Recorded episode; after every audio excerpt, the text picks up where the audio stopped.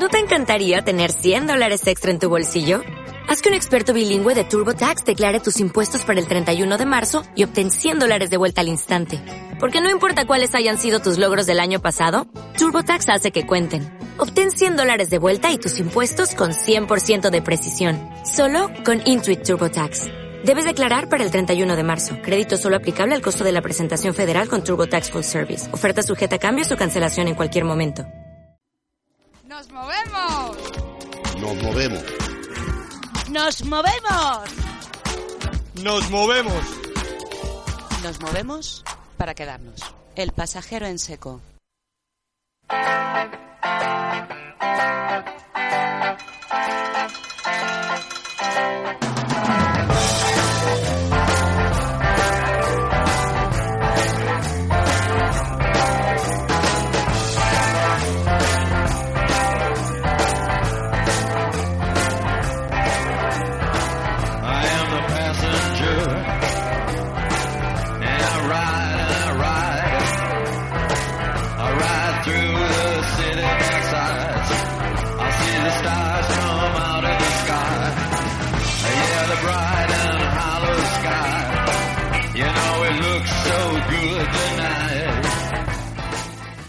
Buenas tardes amigos y amigas pasajeras, bienvenidas a nuestro programa número 58 del Pasajero en Seco. Como sabéis, emitimos desde el Centro Social Seco a través de Agora Sol Radio.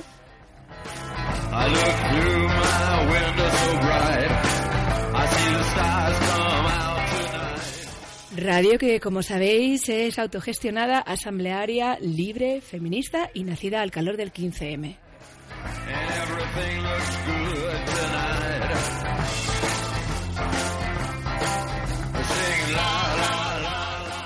Bueno, pues eh, yo soy Ingma, ya me conocéis, os presento, estamos casi todo el equipo al completo.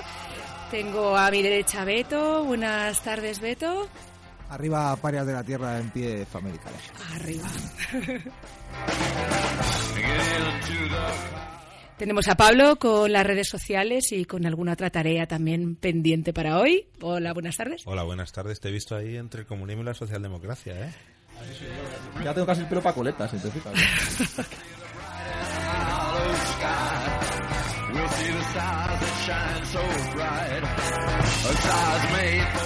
Y hoy tenemos a Mariana a los mandos. Buenas tardes, Mariana. Muy, muy buenas tardes a todos. Oh my god, espero que esto salga todo estupendamente. Y de primera ya me estoy haciendo yo mal el micro a mí misma, o sea que yo no aseguro nada. Muy bienvenidas y bienvenidos. Oh, the passenger. He rides and he rides. Bueno, y nos queda Rafa que anda por ahí, aparece y desaparece. Y Leo que también está hoy eh, acompañándonos en el programa. Buenas tardes. Buenas tardes, me había despedido, pero he tenido mono hoy. Sí, sí, sí, nos ha extrañado. Te ibas de vacaciones, te despediste a septiembre. No, no, no. puedo perder el programa.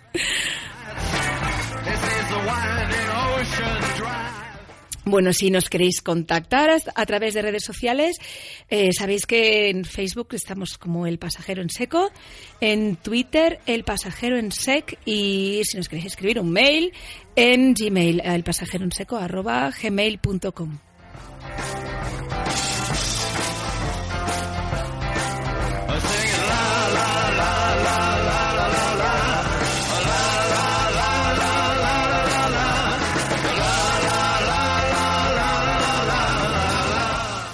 Bueno, el programa de hoy eh, está dedicado a la salud, al derecho a la salud. Así que, bueno, os ponemos un tema y enseguida vamos a ello.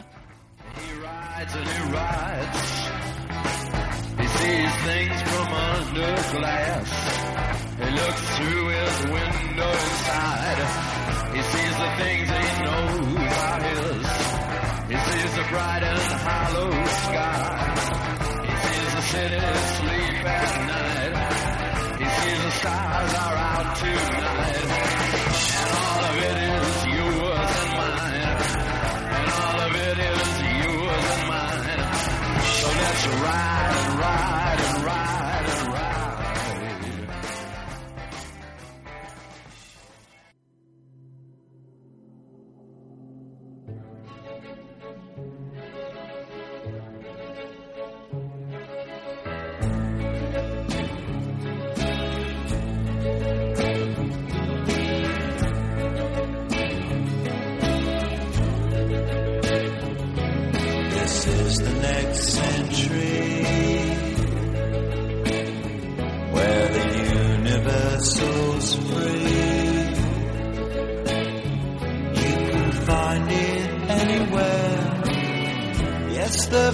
future's been sold every night we're gone. And some karaoke songs. How we like to sing along, though the words are wrong.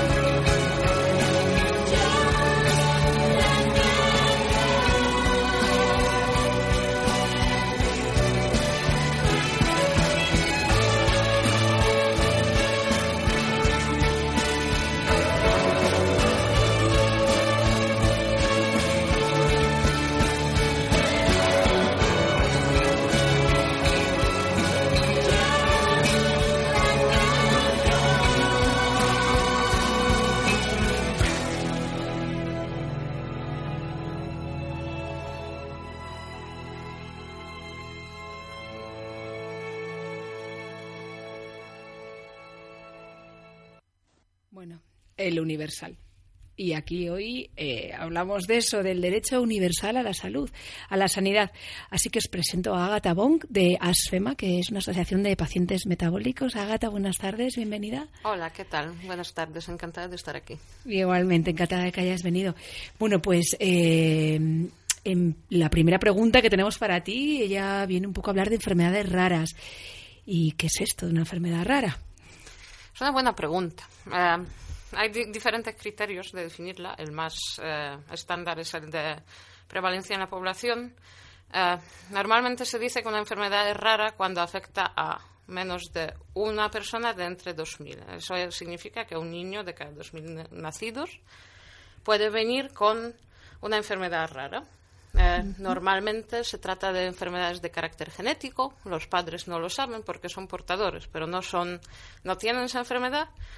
Ah, y mm, socialmente hablando son enfermedades que tienen difícil diagnóstico, no es fácil descubrirla porque es poco común y difícil tratamiento también. Ya. ¿Y hay un máximo de pacientes o simplemente siempre se determina con el mínimo ese de Es que hay, dis- o sea, entre raras hay enfermedades extremadamente raras donde hay decenas de personas en todo el mundo Y luego hay raras que son más prevalentes, por ejemplo, como las enfermedades metabólicas, donde fenilcetonuria tiene la suerte, por ejemplo, de que afecta a uno de cada 8.000. Bueno, la suerte o la mala suerte, según Ya. cómo lo mires. Mm, Fenilcetonuria, esta palabra así un poco complicada de pronunciar. Eh, ¿En qué consiste? Esa es la enfermedad que tú tienes. ¿En qué consiste?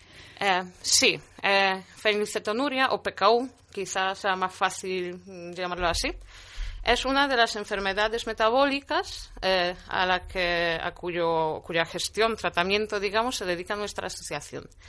Fenilcetonuria consiste en que el organismo eh, del paciente eh, no descompone propiamente eh, la, pro- la proteína, con lo cual uno de los aminoácidos se convierte en toxina y básicamente impide al cerebro y al organismo entero desarrollarse correctamente.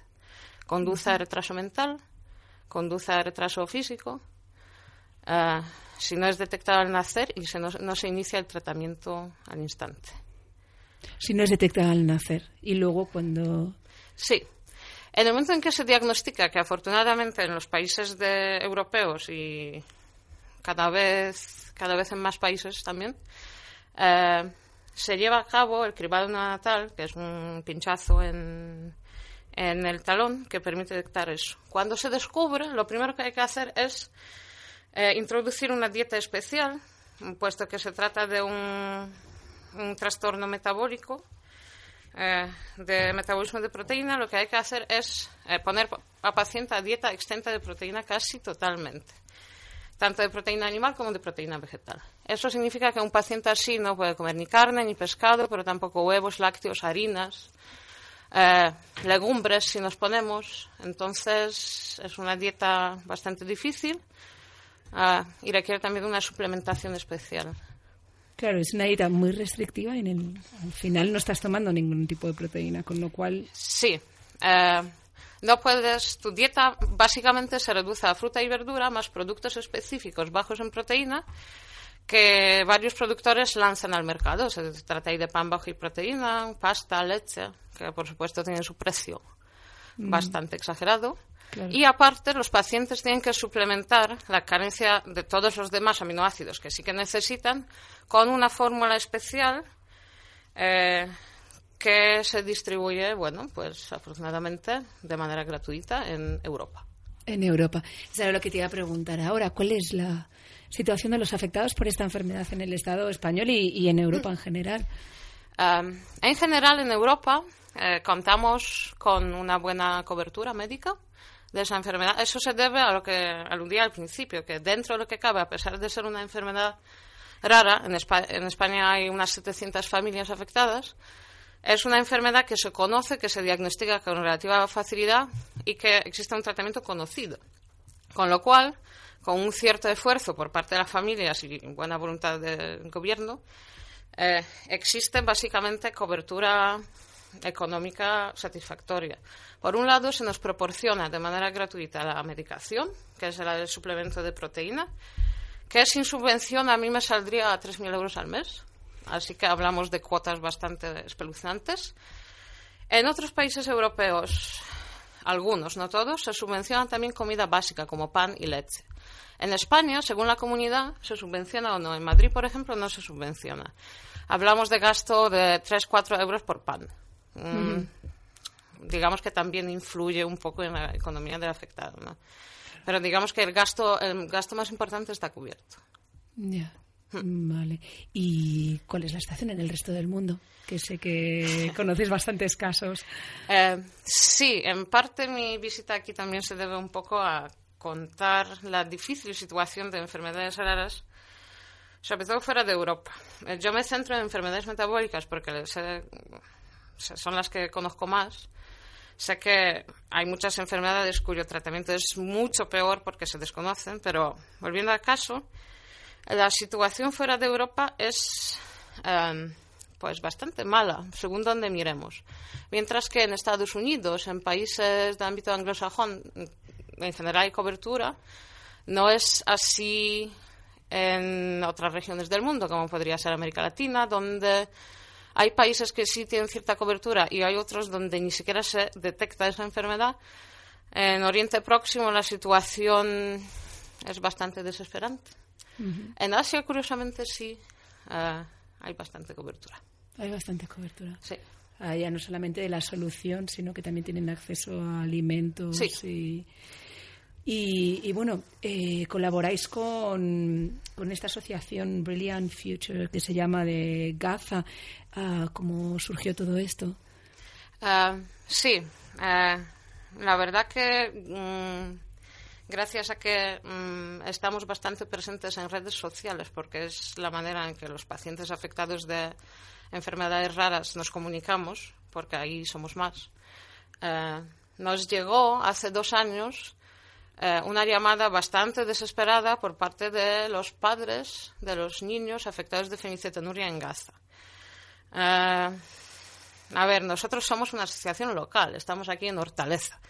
Eh, normalmente nos dedicamos a ayudar a los pacientes pues, de la Comunidad de Madrid, vienen algunos de Castilla-La Mancha, con lo cual una llamada así eh, por parte de otra asociación pues nos coge bastante desprevenidos. Pero claro, por otra parte nosotros sabemos muy bien qué significa eh, estar en una situación donde se conoce el tratamiento y no hay acceso a, a, los medios, que es lo que pasó en Gaza tras el verano de 2014, cuando se interrumpió el suministro de la medicación, del suplemento. Pues lo que pasa cuando se interrumpe el, suministro de, esa fórmula es bas significa básicamente condenar a los niños a una neurodegeneración paulatina y progresiva y casi irreversible. Entonces, nosotros entendimos muy bien la desesperación de los padres e intentamos por todos medios intentar paliar esa situación. Así que un año después eh, lanzamos una campaña eh, a nivel nacional de eh, captación de fondos para esa asociación y a la vez a nivel internacional de concienciación y colaboración. Uh, eso tuvo cierto éxito. Uh -huh. uh, conseguimos recaudar 4.600 euros en 2015.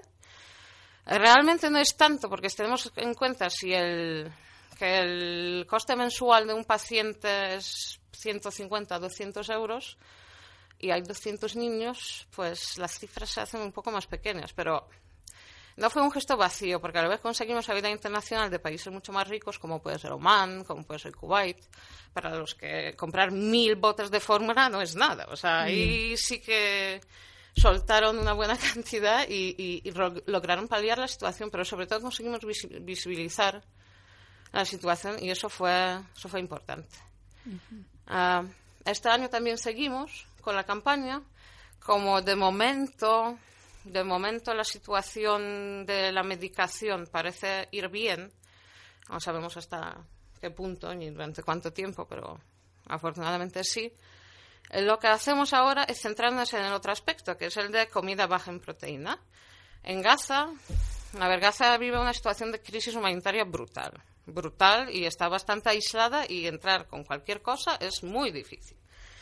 Eh, lo que nosotros hicimos, lo que nosotros nos proponemos este año es contactar con proveedores locales de Ramallah, de West Bank, de, Gaza, eh, para comprarles la harina baja en proteína para que ellos puedan recogerla y distribuirla gratuitamente de los socios. El precio de un paquete de harina es de 5 euros. Hay una situación donde hay 60% de paro y 80% de gente mm, que vive en la pobreza, 5 euros por un kilo de harina es, es un gasto enorme. Entonces, digamos que nos centramos en paliar esa situación este uh -huh. año. Muy bien. Y habéis lanzado, bueno, que ahora nos contarás campañas de crowdfunding para, bueno, por, igual que el año pasado, para poder recaudar, que la sacaremos después. Y, y 200 personas, es como bueno, una población, cuando aquí hablas de 700, es como que parece o me parece a mí, no lo Sí, sé. es realmente curioso que en un lugar tan pequeño como lo es Franja de Gaza haya tanta población afectada, porque realmente realmente se trata de una enfermedad pues rara. Es cierto que hay variaciones locales entre entre distintos pueblos. En Turquía, por ejemplo, la incidencia es mucho mayor. En Turquía hay 8.000 afectados, cosa muy rara.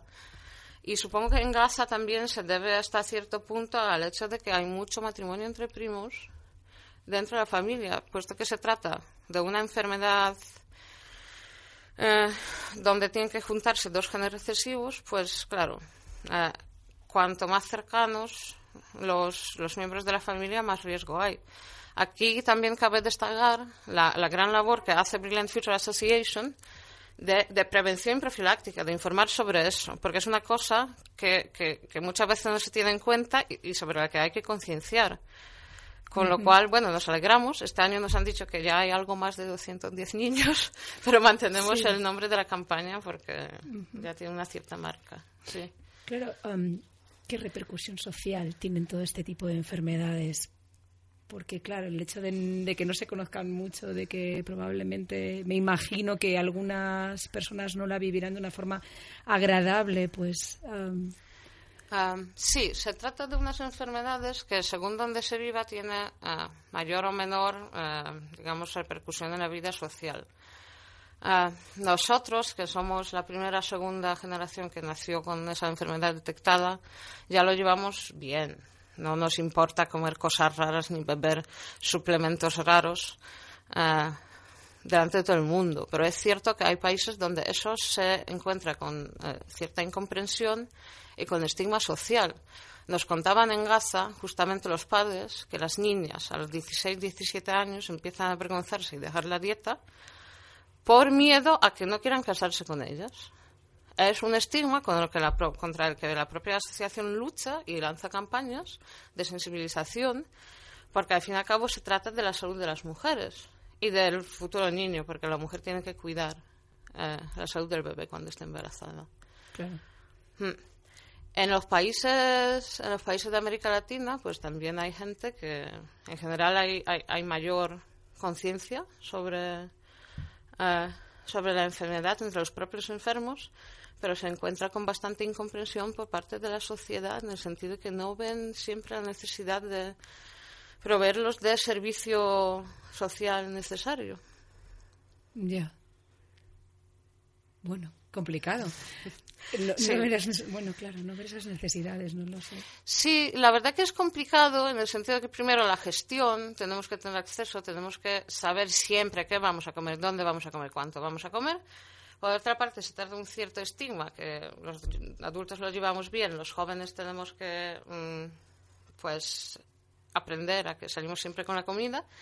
Y luego está el hecho de que si el Estado nos provee con medios necesarios, nosotros no podemos realmente llevar bien la dieta por el coste que supone. Entonces hay muchos problemas económicos, sociales, psicológicos, entremezclados en las enfermedades raras y se atiende solo uno, el de medicación. Y concretamente en España, que encontráis diferencias entre el apoyo que tenéis y cómo se aborda dependiendo de las administraciones. O- Sí. Sí, ¿no? Sí, eh, gracias por esa pregunta. La verdad que es, eh, es muy buena porque en España eh, no, la gestión de esas enfermedades depende de las comunidades autónomas hasta tal punto que incluso el cribado natal, o sea, la prueba de detección, no es establecida universalmente, sino varía de comunidad en comunidad. En Galicia se detectan 33 al nacer. En Castilla-La Mancha creo que 7, pero había un momento que bajó solo a 3. O sea, nacer en Castilla-La Mancha en un momento muy corto de tiempo con una enfermedad rara ha sido mucho peor que nacer en Galicia, donde hay un centro excelente. Estamos hablando de 33 enfermedades. Raras, sí, metabólicas. en un catálogo. Eh, sí, o sea, es con un pinchazo. En el talón se detectan 33. En Castilla, ahora menos. Siete son obligatorias, con lo cual siete tienen que detectarse por ley ahora. Pero claro, la diferencia es enorme. Y luego está la diferencia en tratamiento. En Valencia, por ejemplo, los pacientes afectados de metabolopatías de nuestra condición o similar tienen derecho a pan, leche, galletas. No, galletas no, pan, leche, pasta. Que son cosas básicas por receta. Eso significa que, bueno, pues que gastan mucho menos en lo que es la, vida diaria. No pagan 3 euros por, por pan, no pagan 3 euros por un paquete de pasta y, digamos, gestionan mejor eso. En Madrid, Mur- en Murcia el año pasado consiguieron aprobarlo también. Mm, en Madrid no existe eso y, bueno, pues también es se ve una cierta mm, desigualdad al respecto. Y el tercer problema más grande es eh, la falta, creo, todavía de un plan nacional de eh, de diagnóstico y protocolo de actuación en caso de enfermedades raras. Es una cosa que se está haciendo. No estoy muy al corriente de las cosas porque esas cosas pertenecen más al ámbito de la Federación Nacional, pero sí estamos luchando porque se establezca, mm, pues sí, un protocolo de actuación en caso de esas enfermedades raras. O sea, que son medidas que están trabajando a base de presión por parte de los afectados, ¿no? Bueno, sí, tenemos que hacernos escuchar realmente y, y- y, eh, y no olvidarnos de que lo conseguido no está dado para siempre y que siempre puede, puede pasar que, que- que pase algo y, y que se nos, eh, se nos quiten los derechos. En 2012 vivimos un gran susto, no sé si os acordáis del decretazo Copago, ¿no? sí, de copago. No se supo porque había muy poca información al principio, eso fue en abril. Y eh, había sospecha eh, de que se nos hiciera pagar el 10% de, de, de la cuota. 10% en mi caso serían 300 euros al mes que tendría que pagar. Luego se precisaba que va a ser un tope, que se nos devolvería, pero el caos fue absoluto y la falta de información no- nos hizo, hizo temblar a todos, absolutamente. Entonces son cosas que tenemos que vigilar muy mucho. Y la federación, su labor consiste precisamente en ir, presionar, eh, hacer acuerdos, vigilar que, se, que, se- que no nos olviden, básicamente, porque es muy fácil. Yo creo que en todo el mundo, en América Latina, en los pacientes lo que hacen es preguntar y, y- y- y luchar constantemente por sus derechos, porque si no, somos un colectivo tan pequeño, relativamente pequeño, que mm, es muy fácil que nos, que nos pisen. Claro. Bueno, pues eh, igual nos quieres dar datos de la asociación, de las campañas que estáis lanzando y, bueno, pues eh, tomamos aquí papel y boli para apuntárnoslos y, y dinos, cuéntanos. Vale, muchas gracias otra vez. Eh, somos Asfema. Eh, nuestra página es asfema.org slash blog. Actualmente llevamos a cabo dos campañas. Una, la que mencioné más mm, al principio, que era la campaña por 210 niños de Gaza. Eh, en nuestra página encontraréis toda información al respecto, pero solamente deciros que hemos puesto, eh, hemos puesto en la plataforma, plataforma namleby.com eh, una campaña de crowdfunding. Nos podéis encontrar en Facebook, en la página, mm, página de la asociación Asfema, o en el evento 210 niños de Gaza. Eh, por otra parte, también estamos solidarizándonos hasta finales de este mes con la Asociación Puertorriqueña, eh, que este mes está luchando porque se establezca una ley eh, que regule el tratamiento de enfermedades me- metabólicas. Eso es muy importante porque llevan un año detrás de esa ley para que no solo dé cobertura a menores, sino también a mayores, para que se reconozcan otras condiciones metabólicas, se traten de por vida. No se puede dejar la dieta a los 18 años porque así lo dice la sanidad. Pues es la situación de Puerto Rico, justamente. Y en nuestra página también hay enlace a una petición al gobernador de Puerto Rico para que considere y que firme. Tenemos hasta el 23 de junio, o sea, nos quedan tres días para firmarla. Así que os animo mucho también a que entréis y les ayudéis. Son 70 personas, Puerto Rico. 70 personas. Sí. Ujú. Muy bien, pues yo creo que animados estamos. Day or night, he'll be there anytime at all. Dr. Robert, Dr. Robert, ooh, you're a new and better man. He helps you to understand. He knows everything he can. Dr. Robert, if you're down, he'll take you up, Dr. Robert. Take a drink from a special cup, Dr. Robert. Dr. Robert. He's a man you must believe, helping anyone in need. No one can succeed like Dr. Robert. Well, well, well, you're feeling fine. Well, well, well, he'll make you. Dr. Robert.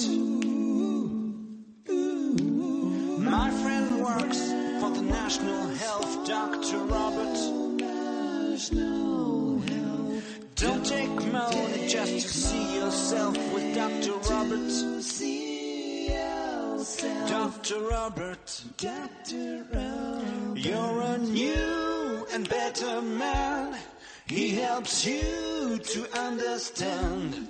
He knows everything he can. Dr. Robert.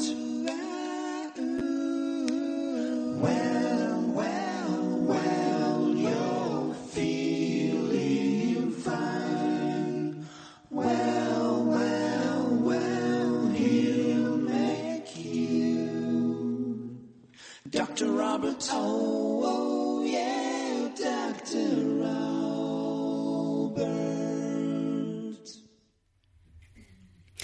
Bueno, pues estoy aquí también con Bea de Ellos y Sanidad Universal. Buenas tardes, Bea. Hola, buenas tardes. Y gracias por venir. Eh, ¿Cómo definimos esto de sanidad universal? Bueno, lo primero, gracias por invitarnos hoy aquí al programa. Eh, Yo soy Sanidad Universal, es un movimiento que surge a raíz de la derogación por parte del Partido Popular en el año 2012 eh, de, bueno, del Real Decreto 16-2012, el 20 de abril del año 2012. Con, el, con ese Real Decreto lo que suprime el Partido Popular es la, la sanidad universal. Bueno, como sabéis, en nuestro país gozábamos de un sistema de sanidad público de calidad y universal muy, muy bueno y a partir de ese momento, con, con ese Real Decreto, el Partido Popular, entre otras cuestiones, recoge eh, la exclusión sanitaria para algunos colectivos. ¿no? A partir de ahí, por ejemplo, las personas inmigrantes sin papeles eh, pierden la tarjeta sanitaria. Eh, además de, bueno, las, las personas paradas de larga duración también pasan a tener otro tipo de tarjetas. O sea, digamos que se empieza a hacer una segregación dentro del sistema sanitario que hasta ese momento era universal y empieza a dejar de serlo, ¿no? Empieza a ponerse en práctica la, exclusión sanitaria, que es lo que venimos denunciando desde Yo sí Sanidad Universal, desde el año 2012. ¿En qué consiste esta plataforma de Ellos y Sanidad Universal? Eh, Yo sí Sanidad Universal está configurada, formamos parte de ella, pues tanto eh, personas usuarias de la sanidad pública como profesionales, médicos, médicas, enfermeras, enfermeros, administrativos y administrativas, eh, que pues que ante esa, ese cambio de, de ley, ante esa nueva normativa que genera esa exclusión sanitaria, decimos no, no en nuestro nombre, que no estamos de acuerdo con, con esa exclusión sanitaria, con ese sistema que segrega y es un movimiento de desobediencia activa a ese Real Decreto, ¿no? a esa nueva ley. Entonces, eh, Yo sí Sanidad Universal se articula eh, en torno a grupos de acompañamiento, o es un movimiento a nivel estatal, pero concretamente en Madrid, que nos coordinamos a nivel metropolitano, eh, está formado por diferentes grupos de acompañamiento. ¿no? Yo formo parte del grupo de acompañamiento Yo sí Sanidad que de, aquí de Vallecas, de aquí del, distrito vecino Vallecas, que nos reunimos en el Centro Social La Villana, y un poco lo que venimos haciendo desde el año 2012 es, por una parte, detectar eh, todos los casos y nos derivan a, a través de gente cercana y también de, de profesionales sanitarios, casos de personas que, a partir de la puesta en práctica del Real Decreto, se quedan sin tarjeta sanitaria. Entonces, pues todos esos casos que nos llegan, eh, hacemos un poco seguimiento y acompañamiento a esas personas, pues para asegurar que realmente son atendidas en, en los centros de salud, ¿no? O bien personas que tenían tarjeta sanitaria y la han perdido, o personas que acaban de llegar o por lo que sea nunca han tenido tarjeta sanitaria y no la, no la pueden conseguir, ¿no? Con la nueva normativa. Entonces, pues hemos hecho acompañamientos, seguimiento de esos casos, porque una de las cosas más graves, ¿no? Que ocurre con, con la aprobación del Real Decreto es que todas las personas que tenían tarjeta sanitaria y gozaban de esa atención sanitaria, al perder la tarjeta pierden su historial médico, ¿no? Cada persona, cada paciente tenemos un número de identificación el, el CIBE, el número de identificación del paciente, ese número se pierde. Lo que quiere decir que aunque estas personas les acompañemos y sean atendidas, pero el historial con el que contaban, que en cualquier centro de salud, en cualquier hospital, cuando tú vas con tu tarjeta sanitaria, meten tus datos y se ve su- tu historial, pues si te han operado de apendicitis, has tenido algún tipo de enfermedad, estás con algún tratamiento por una enfermedad crónica, tienes diabetes o lo que sea, ese historial se, se perdía, ¿no? Porque el sistema informático automáticamente sacaba a esas personas con sus números de identificación de paciente y sus tarjetas fuera, ¿no? Que es una de las dificultades que trasladaban los profesionales sanitarios, ¿no? A la hora de seguir atendiendo con calidad a las personas que, que han perdido su tarjeta. Entonces hemos estado haciendo acompañamientos y también pues pues es un movimiento de desobediencia activa a esa ley, ¿no? Entonces muchos profesionales se han declarado so- desobedientes y han seguido atendiendo, por supuesto, y, y se ha acompañado y se ha hecho una red un poco de sus profesionales desobedientes. Hemos visibilizado el problema también en, en la calle, se han hecho acciones en los centros de salud, asambleas públicas, acciones en, como de encuesta, de diagnóstico también por la calle, ¿no? de entrevistar. Por ejemplo, en Vallecas hicimos una, recuerdo en el Boulevard de Vallecas, pues un poco preguntando a la gente que pasaba por allí, como de observadores, ¿no? de, de derechos humanos, de derechos sanitarios, preguntando y recogiendo testimonios, información de gente que, que contaba su experiencia, tanto gente que por miedo ya no acudía a la sanidad pública, porque no tener papeles tenía miedo, porque pensaba que a lo mejor eso le conllevaba algún tipo de, pues que la podían deportar a su país o demás, o, o personas que, que ante, ante esa situación de quedarse sin tarjeta pues habían pagado incluso un seguro privado. También nos hemos encontrado con casos de gente, algo que ni siquiera recoge el cambio de ley, porque en urgencias nunca te tienen que facturar, pero nos han llegado casos de gente a la que le han llegado facturas, pues ser Ujú. atendida en urgencias, concretamente en el Infanta Leonor. Nos reunimos allí con el equipo directivo del Infanta Leonor y, y digamos que hablamos de esos casos y se consiguió por lo menos evitar que eso eh, se continuara en el futuro y, y bueno, es un poco la labor, visibilizar eso que estaba ocurriendo, ¿no? Que, volviendo a lo que nos estabas contando del acompañamiento, que no me ha quedado muy claro, ¿qué hacéis? ¿Ponéis a personas que han quedado excluidas del sistema sanitario en contacto con estos profesionales que desobedecen? ¿O vais al médico que les tocaría si funcionase el sistema como debe funcionar y forzáis que se les atienda? ¿Hacéis las dos cosas? ¿Cómo, cómo es el asunto? Buena pregunta. Pues sí, hacemos ambas cosas, efectivamente. Por una parte, tenemos los contactos de esos profesionales que atienden en los centros de salud, que sabemos que si vamos allí van a atender a las personas que se han quedado sin tarjeta. Sobre todo acudimos a esos profesionales desobe- desobedientes en el caso de personas que no han tenido tarjeta, no tienen un, un profesional sanitario de referencia. Pero lo que hemos intentado también siempre es, aquellas personas que tenían tarjeta y se han quedado sin ella, volver al médico de cabecera que le atendiera, al médico de familia o el especialista que le atendiera, ir allí a intentar que esa persona siguiese atendiendo, ¿no? O sea, forzar también un poco a que todos los profesionales se responsabilizaran de, de seguir atendiendo a los pacientes que venían teniendo anteriormente, ¿no? ¿Y qué respuesta habéis tenido de los profesionales que no se habían sumado al movimiento este desobediente en un primer momento y que se encuentran con eso en su consulta? Pues mira, de, todo un poco. La verdad es que ha habido profesionales con mucha sensibilidad que, que lo han entendido, han sido atendiendo, han sido muy, muy receptivos muy abiertos a lo que les explicabas, tanto a nivel de profesionales como de centros de salud a los que hemos ido, que se han dado charlas y talleres, o en alguna acción hemos ido a, a hablar con las personas administrativas, a explicarles quiénes éramos, qué perseguíamos y por qué estábamos allí. Y ha habido gente con mucha sensibilidad y mucha receptividad que nos ha acogido muy bien, y ha habido gente que todo lo contrario, vamos, que no... que Con eso no hay nada que hacer porque tienen la ley de su parte, entiendo, ¿no? Sí, es- con eso no hay nada que hacer. Es cierto que actualmente la situación ha cambiado, ¿no? Que era lo siguiente que quería comentar. Desde marzo del, del, mm, del presente año, el, el Partido Popular reconoce que ha sido. o sea, no reconoce que se ha equivocado al aprobar el Real Decreto, pero sí reconoce que no está funcionando la situación actual de que todas esas personas fueran derivadas a urgencias, ¿no? Reconoce de alguna forma que eso ha fracasado y aunque no se deroga el Real Decreto, que digamos que es el, el core de ellos y Sanidad Universal, seguimos defendiendo volver al sistema anterior de sanidad universal, calidad y pública para todos y el Real Decreto no se ha derogado y el Partido Popular además no lo ha dicho y el Gobierno lo ha dicho públicamente que vaya a derogarlo, sí que han reconocido que no estaba funcionando bien el sistema sanitario, que se estaban saturando las urgencias, que había sido un fracaso un poco cómo se estaba gestionando en los últimos meses, además de que hubo incluso casos de, de fallecimientos, de personas que murieron por, por falta de atención médica, porque llegaron ya a urgencias y no habían tenido un seguimiento su tratamiento, o habían sido atendidas tarde y ha habido casos de fallecimientos. Eh, el gobierno reconoce que no ha funcionado bien y digamos que recula en cierto sentido, aunque como digo no deroga el Decreto, no volvemos a la sanidad universal, pero sí se da el aviso ¿no? en todas las comunidades autónomas donde también gobierna el Partido Popular, se da el aviso de que hay que atender a todas las personas independientemente de su situación legal. ¿no? Entonces, aunque esas personas siguen sin tener tarjeta sanitaria, en la práctica, es verdad lo que nosotros hemos constatado desde Ellos y Sanidad, que en los diferentes distritos y barrios se ha ido yendo a los distintos centros de salud para realmente confirmar que se estaba atendiendo a todo el mundo, es que efectivamente en los centros de salud les ha llegado una circular que han puesto en una visible que implica que a todo el mundo se tiene que atender independientemente de su situación eh, legal, ¿no? Entonces, digamos que en ese sentido sí que ha sido, bueno, yo creo que un triunfo de Ellos y Sanidad y de todos los movimientos sociales y en defensa de la sanidad pública que han presionado para volver un poco a tener el- la, la atención que teníamos, aunque insisto que seguimos persiguiendo y defendiendo que se derogue el Real Decreto. Pero um, les atienden, pero después, sin tener una tarjeta sanitaria, el acceso a las medicinas y todo eso, cómo se consigue. Quiero decir, me imagino pues alguien a lo mejor que en estos momentos pues eh, tiene que costearse un tratamiento que a lo mejor no es barato. ¿Cómo pueden conseguirlo? ¿Eso es fácil?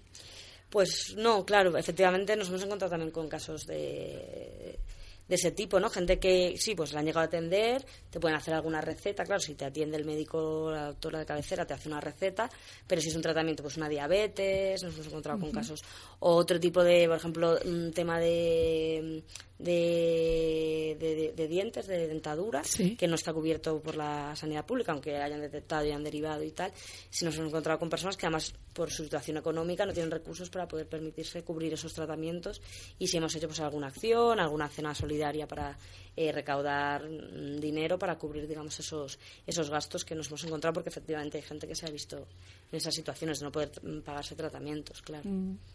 Y bueno, y aparte de gente, pues eso, en riesgo de exclusión social, eh, yo he leído también que ha afectado a un montón de gente que a lo mejor vive fuera y se ha marchado, ha emigrado y tenían su tarjeta en regla y luego han vuelto a los dos años y no han podido utilizarla y les han pedido eh, pagar en urgencias y, y- y- y pagar tratamientos y, pagar operaciones. Esto.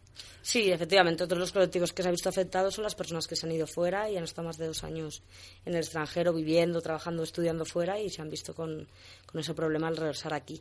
Nosotros a todo el mundo eh, le, le recomendamos eh, que nunca pague, o sea, que, mm, porque realmente la facturación no, no es legal y se puede recurrir. En urgencias siempre y en otras circunstancias siempre es discutible, incluso con la legislación actual, ¿no? que, que te puedan facturar. O sea, que siempre animamos a todo el mundo a, a- a que no pague, a que se informe y a que, a que reclame un poco sus derechos y, y que no, no tenga que cubrir esos gastos, ¿no? esas, esas facturas. Pero efectivamente es otro de los colectivos que se ha visto afectado, la gente que, que, se, que ha estado tiempo viviendo fuera. Mm.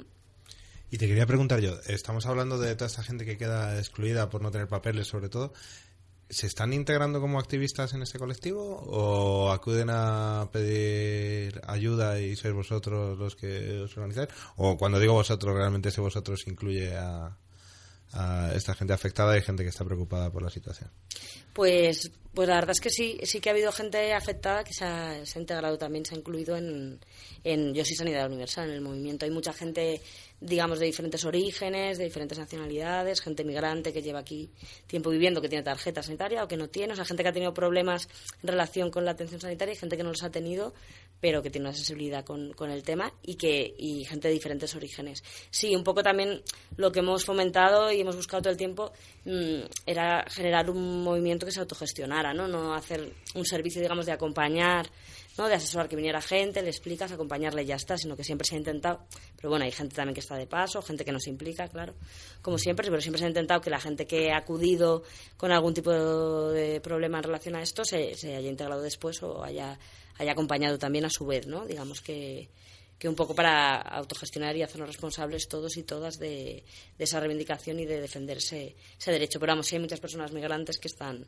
que forman parte de- de- del movimiento Yo soy Sanidad Universal. Hicimos una campaña hace me bailan un poco las fechas, yo creo que ahora un, cosa de un par de años, eh, cuando estaba la ministra de Sanidad y cuando estaba más en auge el Real Decreto y empezó lo- más fuerte la exclusión, grabamos varios vídeos que se llaman, que empezaban con el título Querida Ministra, en la que varias personas, igual recordáis porque fue una campaña Sí. que tuvo bastante impacto en redes, salían varias salíamos varias personas que nos grabábamos hablando de diferentes situaciones. Entonces, era Querida Ministra, yo me había casos eh, de experiencia eh, personal, ¿no? De gente que se había encontrado con esa exclusión sanitaria y contado su historia, otras personas que hablamos de casos que conocíamos, en fin, cada uno desde su realidad su experiencia, pero sí había, digamos, mezcla, ¿no? De gente. Y se intenta siempre implicar a, a personas migrantes y a personas que han vivido esa situación, ¿no? Digamos, para que no se vea como un servicio, sino como un movimiento para reivindicar derechos. ¿Y los eh, profesionales los profesionales objetores se pueden enfrentar a algún tipo de problemas por serlo o Pues mira, la verdad es que pare- parece ser que no, ¿no? Los profesionales que participan activamente en el movimiento de Ellos y Sanidad, que están muy comprometidos también con la defensa de la sanidad pública, la marea blanca y demás, eh, se acogen a- al principio deontológico, ¿no? De profesional, de que un médico una médica, una enfermera, enfermero, eh, tiene como obligación profesional atender curar y demás ¿no? a, a las personas que se encuentran en una situación de enfermedad o de necesidad. Entonces, en base a ese principio deontológico, digamos que los profesionales eh, no encuentran ningún problema para, para atender y seguir atendiendo a todas las personas. Y no conocemos ningún caso de estos profesionales desobedientes que hayan tenido ningún problema legal en ese sentido. ¿no? Algunos cuentan que se sienten más o menos respaldados por sus compañeros o compañeras o en su centro de salud, porque en distrito Puente Vallecas, que es el que más conozco, donde más nos hemos movido, pues sí hay centros de salud que son, pues han sido mucho más receptivos, tanto porque hay profesionales desobedientes como porque en general los equipos han sido más, más receptivos a todo esto y hay otros centros que no han sido para nada. Entonces, pues sí, los profesionales cuentan que pues a veces se sienten más respaldados o menos, pero digamos que no han tenido ningún problema legal en ese sentido, ¿no? Ya. Y bueno, no sé si estás al día de los programas de los diferentes partidos. ¿Sabes si mencionan esta la derogación de este Real Decreto Ley? Sí, una buena pregunta. Hablamos ahora que estamos en campaña electoral.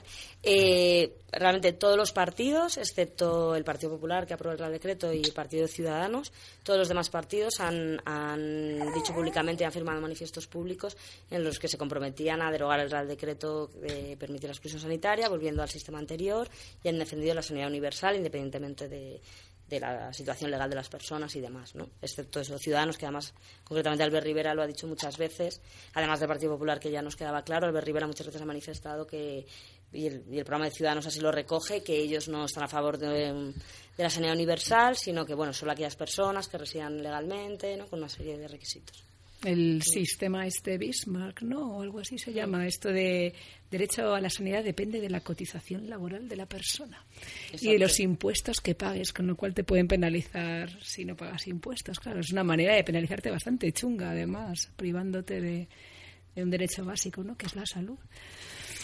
Pues me pregunto yo cómo sería esto de jo, la sanidad universal unido, o sea, el, el- el derecho a tener eh, tu tratamiento unido a, a lo que nos contaba un poco Ágata.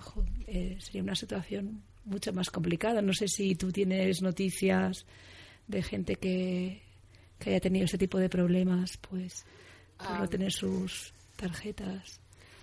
Mm, La verdad que desconozco casos de, eh, de los pacientes que, que tuvieron problemas por denegarle la tarjeta. Lo que sí sé que en España se integraron bastante bien los, lo- los inmigrantes que, que han llegado aquí y cuyos hijos han tenido esa enfermedad. Pero aquí, mm, eso hay que decirlo, siempre estamos un poco en, en un terreno bastante resbaladizo, porque al tratarse de enfermedades raras donde existe poca comunicación, es cierto también que existen familias aisladas que ni siquiera saben cómo tratar. Eh, obviamente ahora mismo se trata de se trataría de, de- un margen mínimo, pero en caso de en caso de personas de colectivos especialmente aislados, como podrían ser los inmigrantes irregulares, pues eso se convierte realmente en un problema. Porque Mm. si una madre da a luz a hijo al que no se diagnostica al nacer, ese hijo mm, tendrá un importante retraso intelectual y motor que aunque luego se ponga en tratamiento, las secuelas ya están hechas. Esa, el daño es irreversible, con lo cual solo se puede paliar, digamos, eh, la intoxicación, digamos, que vive en el momento, pero el daño pasado ya está hecho, con lo cual yo creo que sí que es importante insistir en la universalidad y el acceso, al menos, pues, pues no sé, es que es un tema que me, la verdad que me sobrecoge muchísimo, con lo cual es que no sé cómo, cómo solicitarlo, ¿sabes? Pero es que se trata de algo realmente importante para nosotros. Es que es una cuestión de humanidad, pero es una cuestión también de, de hacer cuentas, ¿no? Mm. Porque en el caso concreto que tú estás planteando, tiene que salir bastante más caro una persona con un montón de problemas derivados de no haberle atendido en su momento.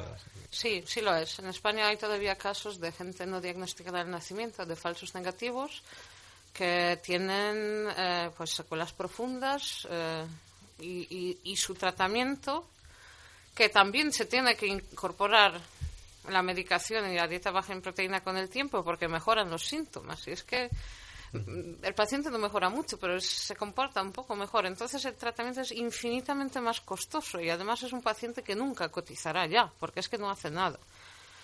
Claro, es realmente en caso de estas enfermedades es, es rentable somos rentables. Yo he escuchado, he escuchado a muchos profesionales, bueno, profesionales o, o no sé cómo llamarlos, decir si es que, si es que tenéis que estar agradecidos porque se os, se os proporciona, se os proporciona eso. Y, y no se dan cuenta que de otra manera pues tendrían que proporcionarle a nuestros padres una ayuda infinitamente mayor para nuestros cuidados paliativos. Y es que, no sé, es que son cosas muy, eh, no sé, terroríficas. Sí. Me viene ahora a la cabeza. eh, hace unos meses hubo una campaña del Ayuntamiento de Madrid hablando de sanidad universal. ¿Qué fue aquello? ¿En qué consistió? Y... Sí, pues digamos que es desde... mm, Porque no tiene competencias el Ayuntamiento en estos Efectivamente, temas, ¿no? efectivamente.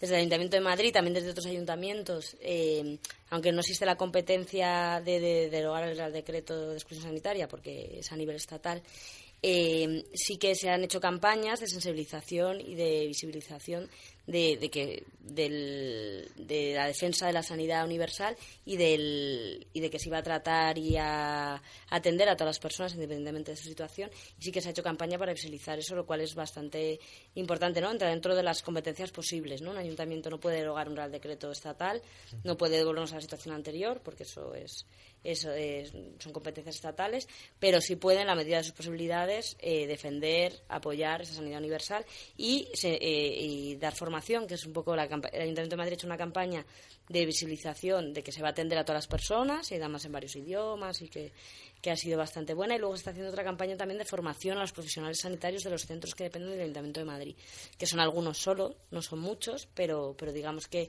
sí que se está haciendo formación específica para los profesionales, tanto de servicios sociales como sanitarios, para que para que cualquier caso que puedan detectar de gente que no acudía a, a atención sanitaria o que tiene alguna necesidad, pues poder derivarla y poder tener cierto seguimiento. Y en ese sentido, desde ahí se está apoyando, sí. Pues ya, como nos pasa siempre, aunque es interesante lo que estamos hablando, el tiempo se nos va y lo que nos queda pediros es que no- nos convoquéis a las acciones, campañas, la- lo que tengáis montado próximamente y bueno, Agatha ya nos ha dado sus datos de contacto, pero danos tú la forma de contactar con Josie. Mm, Pues nosotros tenemos un correo electrónico que es eh, sí eh, Vallecas yo sanidad perdón Vallecas arroba gmail.com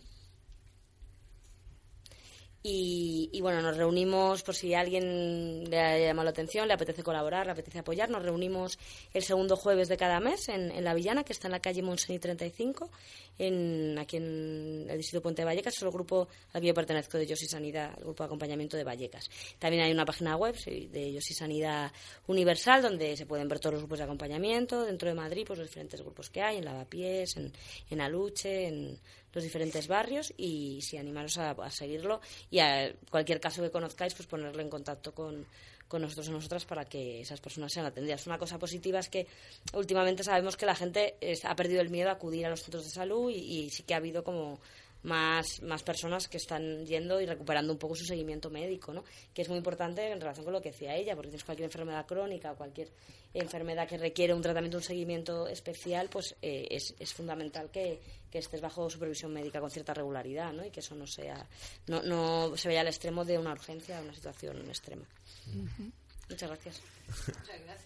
Pues muchas gracias a vosotras por venir y nada, ahí seguiremos viendo lo que hacéis. Gracias.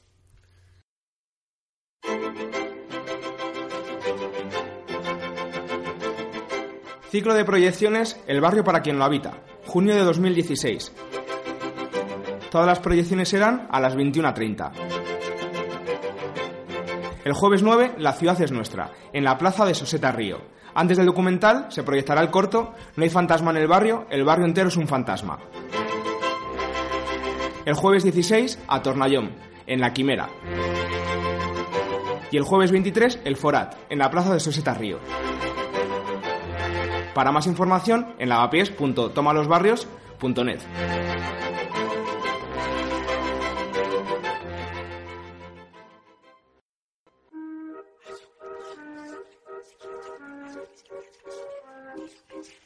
nombre es John Alejandro y soy esquizofrénico. No soy nada de atractivo, mucho menos fotogénico. Mi mejor amigo es un payaso que me aconseja. Tiene ojos de rana y vive dentro de mi oreja. Él habla mucho y a veces se molesta. Y cuando le pregunto cosas, casi nunca me contesta. Pero él da la vida por mí y yo doy la vida por él. También sabemos que hay un desnivel dentro de nuestro redondel. La gente piensa que yo estoy enfermo porque corro por la ciudad con mi cuaderno, hablando con los perros, con pantalones cortos y unas botas de vaquero, un paraguas en la mano y un sombrero de torero. Pero no estoy mal del todo, también hablo con la gente, digo muchas mentiras para jugarle con la mente. Me gusta dar mal las direcciones del camino para que la gente siempre llegue tarde a su destino. Ando con dos hadas madrinas volándome por encima, cargando jeringuillas repletas de vitamina con morfina.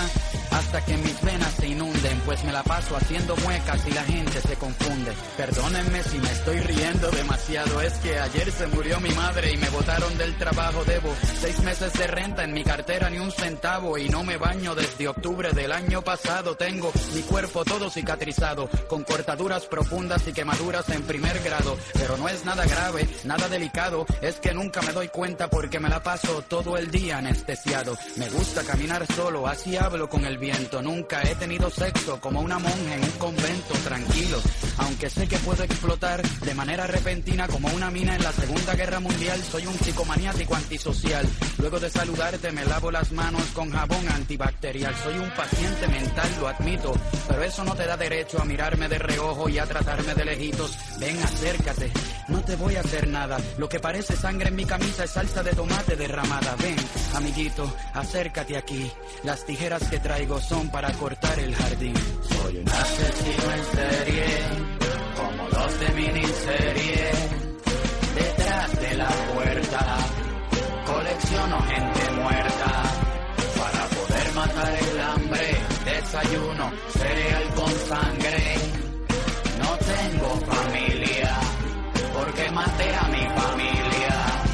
A veces vienen doctores a visitarme con disfraces de fantasmas a tratar de alegrarme porque sufro de trastornos. Ayer metí mi gato en el horno y su rabo me lo colgué en el cuello de adorno. Cuando me dan los episodios empiezo a sudar sodio y grito muy fuerte para poder sacar el odio.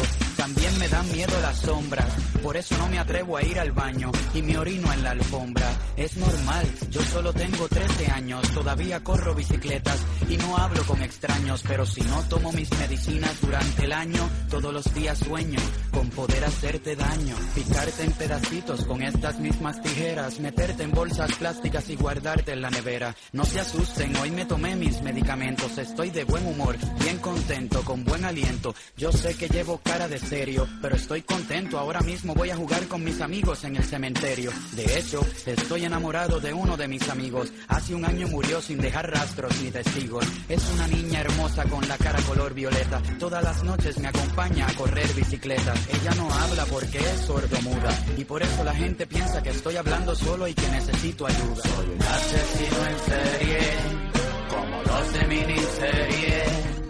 Detrás de la puerta, colecciono gente muerta.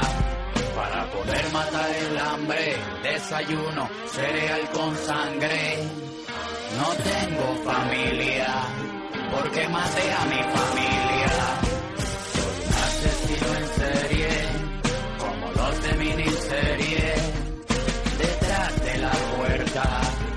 Colecciono gente muerta. Para poder matar el hambre, desayuno, cereal con sangre. No tengo familia, porque maté a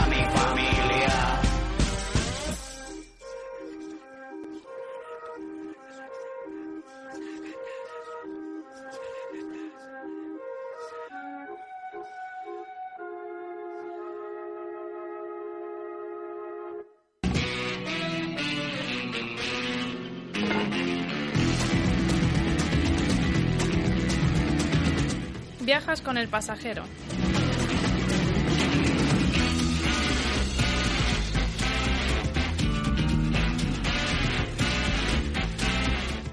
a través de agorasolradio.org.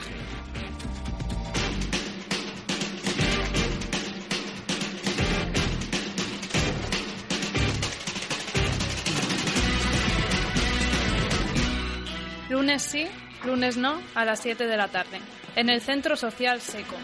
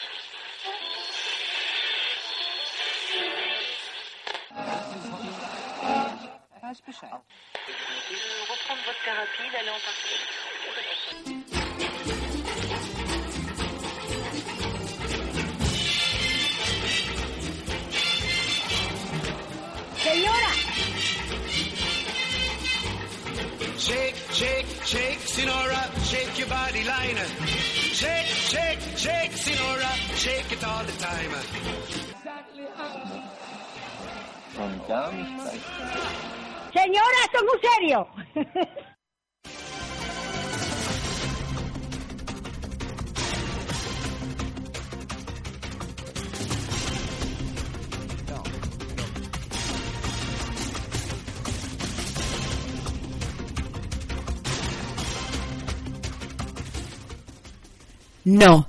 No. No. Noticias.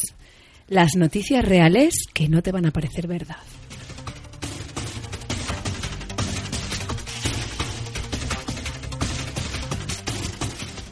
La tribu que convive con sus seres fallecidos. Culturas de nuestro planeta, la muerte significa el fin de nuestro tiempo en el mundo físico.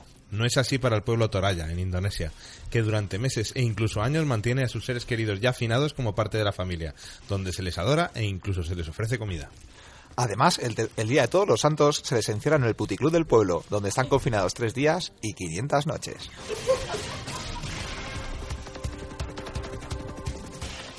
Snocolate, la moda de snifar chocolate.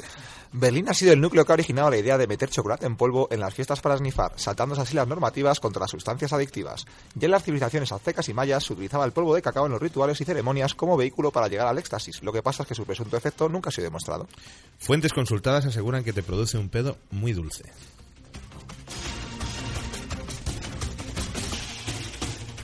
Gana un concurso de disfraces de princesa vestida de perrito caliente. Una niña llamada Ainsley se ha convertido en la pequeña Miss Sunshine de Carolina del Norte, en Estados Unidos, al ganar un concurso de disfraces de princesas vestida con uno de perrito caliente. A Ainsley no le va la faldita ni el tutú, así que se le ocurrió aparecer desentonando del resto de sus compañeras, algo que le hizo ganar la competición y ser aplaudida en el mundo entero. La Asociación de Princesas por la Democracia ha anunciado que presentará una demanda ante el Santo Tribunal de las Hadas Engoladas.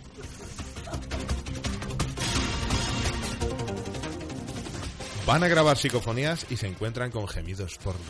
Un grupo de amantes del más allá decidieron hacer una exploración del mundo paranormal en un cementerio de la- localidad inglesa de Kingston upon Hill, buscando esas psicofonías de las que tanto hablaba la gente. Al llegar, captaron unos sonidos extraños que al final resultaron ser dos actores grabando una película porno.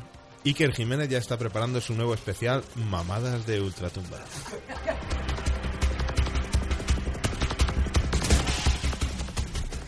Restaurante nudista prohíbe la entrada a los gordos.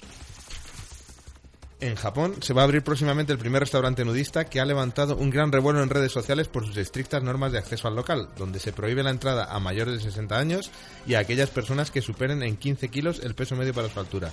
Todo esto con el objetivo de lograr un ambiente de pureza estética al más puro estilo clásico. Siguiendo ese canon, la longitud máxima del pene admitido rondará los 5 centímetros. Salen de fiesta por Chipre y se despiertan en Siria. Luis Ellis, de 25 años, James Goldman, de 23 y Alex McCorning, de 19, se fueron de vacaciones a Chipre y decidieron salir a toda una noche de fiesta por la isla. Tras varias horas bañados en alcohol, cogieron un barco para ir, a, para ir a ver los delfines, pero se confundieron de navío y acabaron en la localidad siria de Tartus, donde fueron interceptados por la policía militar. Bashar al-Assad, encantado con la llegada de los turistas, ha lanzado un nuevo hashtag al mundo entero. Borrachuzos, welcome.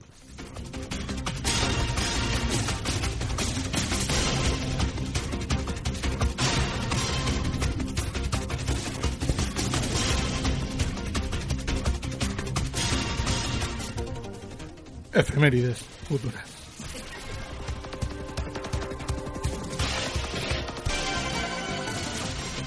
Tal día como hoy, en el año 2033. Nuevas acusaciones de financiación ilegal a Podemos. El diario El Patriota Nostálgico revela hoy unos inéditos documentos donde se demuestra un trasvase de capitales entre la Alemania nazi y el partido liderado por Pablo Iglesias. Parece ser, y siempre desde el punto de vista de dicha difamación, diga publicación, que altos cargos del Tercer Reich, al verse arrinconados por el ejército soviético, intentaron salvar sus reservas de oro a través de un viaje en el tiempo. Dicho viaje les llevó directamente a un programa Natural News en 2014, donde conocieron a Juan Carlos Monedero y, por sus gafas redonditas, pensaron que era el nieto de Heinrich Himmler. Dichas reservas de oro fueron enterradas en el Parque de las Tres Tetas y sirvieron como motor de arranque para la aventura política podemita, hoy ya sentada en la, so- en la socialdemocracia y el capitalismo del progreso.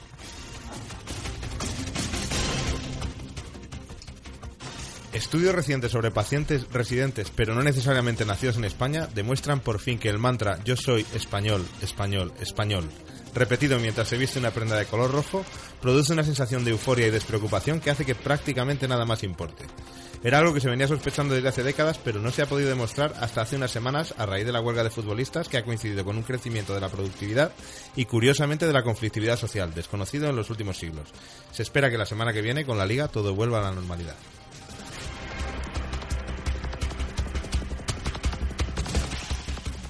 El 3250 Congreso de Mosquitos finaliza sin grandes novedades. Un año más por estas fechas se ha celebrado el encuentro anual de mosquitos antes de- del inicio de la temporada estival. Más de 4 billones de estos insectos han debatido las estrategias para el curso, refrendando los tres ejes principales consensuados en el anterior verano. Así, queda prohibido realizar más de 58 picaduras en el mismo brazo. El horario de comida queda establecido entre las 9 de la mañana y las 8 y 59 de la mañana siguiente y se continúa con la línea de priorizar las mordidas a guiris provenientes del norte de Europa, por considerarla una carne mucho más rica y mejor oxigenada. Además, anuncia movilizaciones contra el reciente acuerdo entre Monsanto y Relec, por el cual toda la población sudamericana será rociada en masa a partir del próximo octubre, por considerarlo competencia deslegal y el peligro de que termine derivando en un auténtico holocausto invertebrado.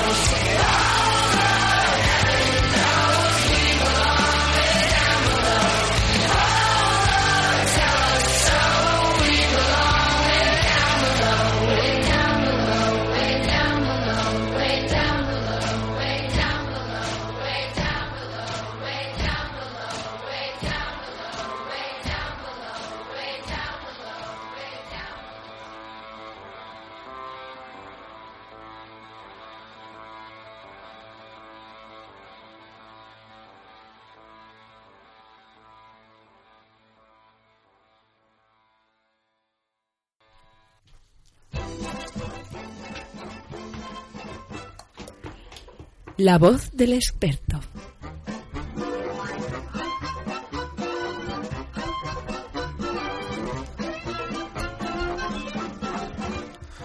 Buenas tardes, pasajeros y pasajeras. Bienvenidos a La Voz del Experto. Después de esta semana de exilio forzado por mí, supuesto poco rigor periodístico, entrevistas amañadas y otra serie de acusaciones que no admito pero que acepto, y aprovechando con esta manera los mandos, vuelvo con una entrevista bien preparada y muy relacionada con el tema que hemos estado hablando. Gracias, Inma, por la oportunidad, el apoyo y esos vales de comida del Mercadona que, han hecho, que me han hecho sobrevivir en estas semanas tan oscuras. Mariana, ña, ña, ña. I am back in the town. No tienes que darme las gracias, demuestra lo que vales. Allá voy. Pues hemos traído a do- al doctor Marcelino Tengo Síntomas, un verdadero experto famoso por tratar y curar enfermedades raras. ¿No es así, doctor? Pues me parece que se ha precipitado usted, joven. Lo que habrá leído en mi web, sin duda para documentarse, es que soy un doctor de buen trato que rara vez ha curado una enfermedad. Es lo que tienen las terapias nat- alternativas, que hay que darle su tiempo. Estoy convencido de que en cualquier momento van a empezar a curarse mis pacientes y entonces ya sí hablaremos de enfermedades raras y no tan raras. Qué interesante. Oiga, ¿no no les huele algo raro? ¿Saben con qué productos y con qué frecuencia limpian esta estancia? ¿No se puede ventilar? ¿Con toda esta cantidad de aparatos eléctricos y no tienen ni un triste cactus? Eh, ya me repongo. Pues no lo sé, pero le puedo asegurar que nadie que haya salido, que haya salido de este estudio peor de lo que ha entrado. Mm, bueno, si oyó el programa, el programa pasado limitado que vino, parecía un poquito tal, pero mis compañeros me aseguran que simplemente tiene el gen vallecano más acentuado de lo normal.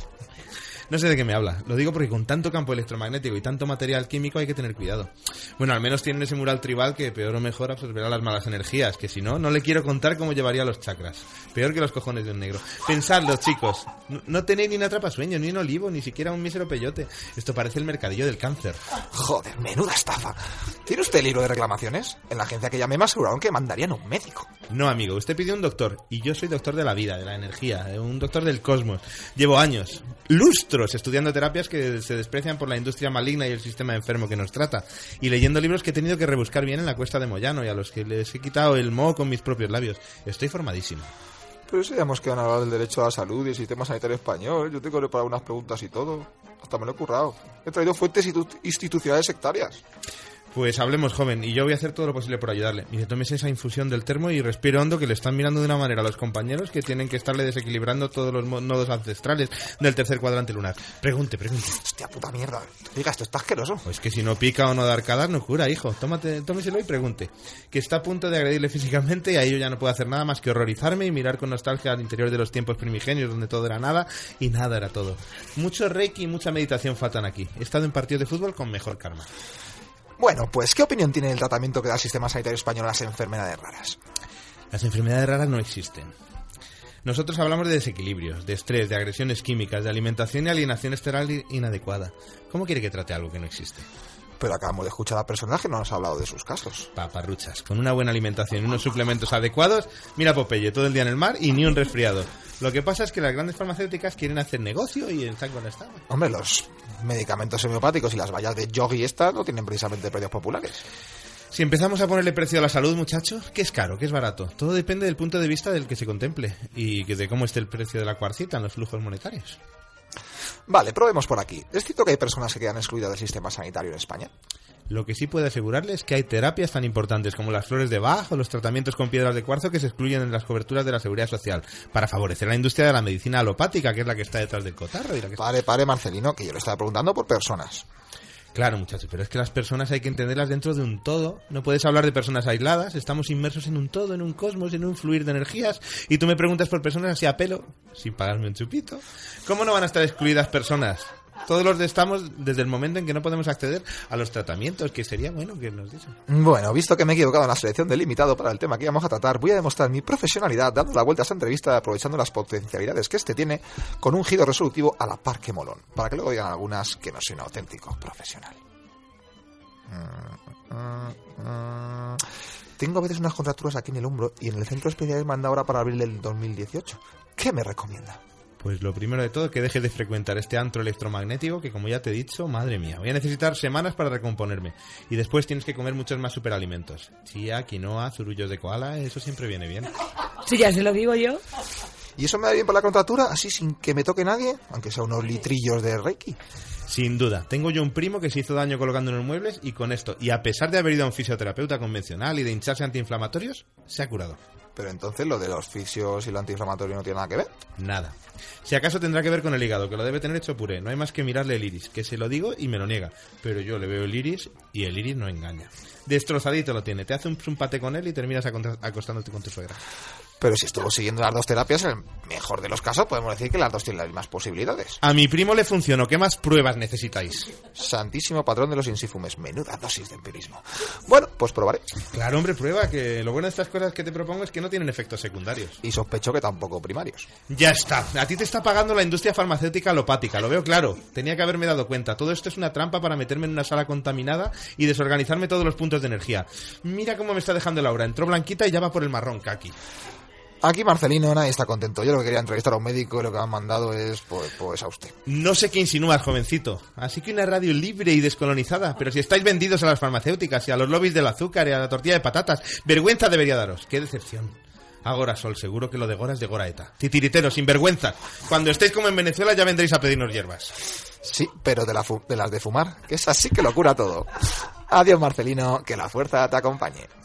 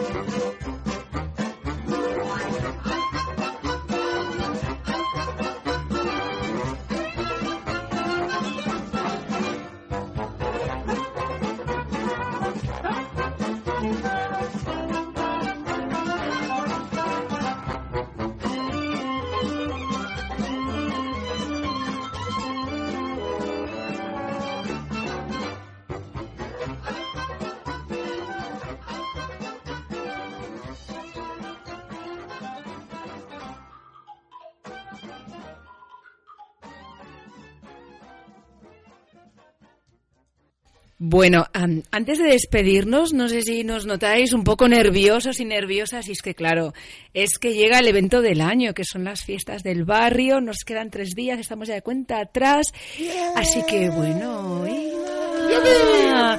Está- sí, estamos histéricos.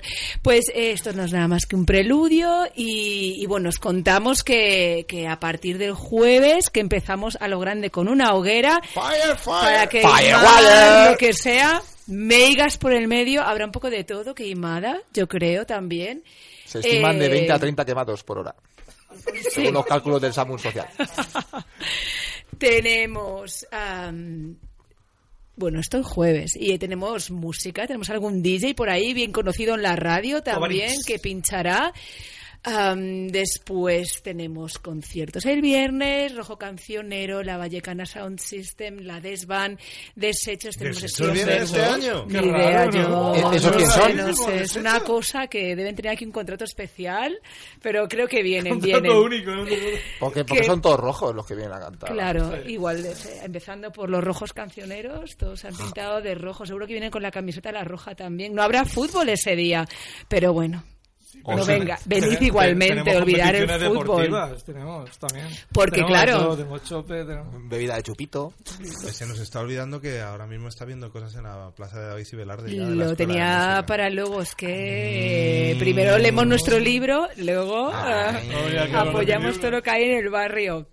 Poco integradora, hombre. No, soy poco integradora. Mirad, percusión, oboe, trombón, combo de música moderna, violonchelo, una orquesta y todo esto ya ha empezado hoy, hace un rato, creo. Sí, sí. Y- y Es gente que está en la comisión de fiesta, no es de la junta ni esas cosas. Pero esos son muy antiguos todos, ¿no? Los oboes, los violonchelos y tal. Correcto. Vamos a sentarnos allí un rato ahora cuando acabamos el programa, que seguro que te inspira algo, Beto, ya verás. Tienes que empezar a apreciar la música de otra manera. Eso es complicado que me inspira. Que no, que no. Que tienes al doctor Marcelino que ha traído sus hierbas seguro, algo raro. Así que, bueno, 25. sesión Bermú, eh, Pero si le has hecho pedido a programa. Marcelino, que no te gusta a ti la quinoa. No me gusta nada la quinoa, sí, solo mezclada con chía. Y, y bueno, sesión Bermú o Meet eh, Jazzy, que es un conciertazo a la una y media de la tarde del sábado, torneo de baile, karaoke por la noche y en el medio de todo el esto... Karaoke, el karaoke. Dice- dices karaoke así como si no... Como si Es el momento Nunca participo en el karaoke. Es que soy la única que se queda en la barra. Ese es el problema. Este año Pablo y yo vamos a cantar una canción que se llama... Una tras otra. Una tras otra. Una tras otra. Pero desnudos, por favor. Vale, correcto, sí, sí, sí. Pues entonces avisarme cuando la cantéis y lo voy a pasar por allí. Sí, Con correcto. Que te, con que te quite las gafas de lejos. Bueno, yo no me lo perdería. Hay actividades infantiles también, castillo hinchable, hay comida popular el domingo y tenemos un programazo preparado para la tarde del sábado. Bueno, preparado, aquí, preparado. fiesto aquí, sí, sí, va a preparado, ser. preparado. Además, los programas, los programa. programas de Agorasol en fiestas siempre son especiales. El contenido, la verdad es que no, E son muy especiales. son- Son- viene gente muy especial. Viene gente muy especial. De estos que le decía a su madre, hijo, eres especial. y que viene de sitio donde Bueno. viene gente especial. Y ya os calláis y os leo Vale. una cosa Vale, vale. para terminar, eh, un poco enlazando con el tema que hemos, que hemos visto, no, no tan festivo como, como las fiestas que, que nos esperan este fin de semana. Eh, según la European Foundation, la exclusión social es el proceso mediante el cual los individuos o grupos son total o parcialmente excluidos de una participación plena en la sociedad en la que viven. Hoy mismo, Día del Refugiado, nos preguntamos por qué razón las personas más vulnerables son apartadas cada vez más de una vida digna y de sus derechos más, más básicos. ¿Qué grado de inmoralidad se puede llegar a tener para cerrar fronteras y cerrar las puertas de su centro de salud a un ser humano? ¿Quién se cree con el derecho de negar a cualquier persona a tener la vida que se merece? Dijo el marqués de Lafayette, cuando el gobierno viola los derechos del pueblo, la insurrección es el más sagrado de los derechos y el más indispensable de los deberes. Ahí lo dejo. Buenas tardes, pasajeras y pasajeros, y gracias por estar al otro lado.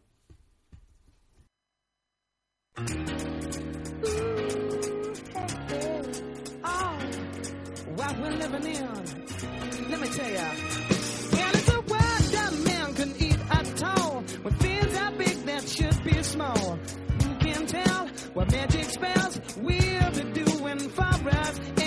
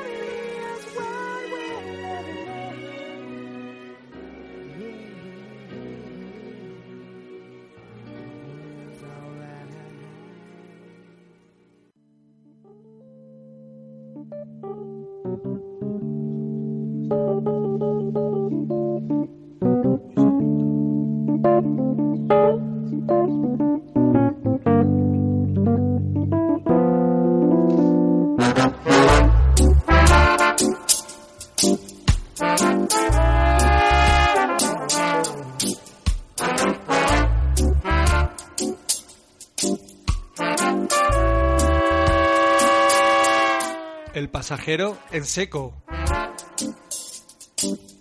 Agenda. Libros. Mucha música. Y denuncia. Y, nuestra gente haciendo barrio.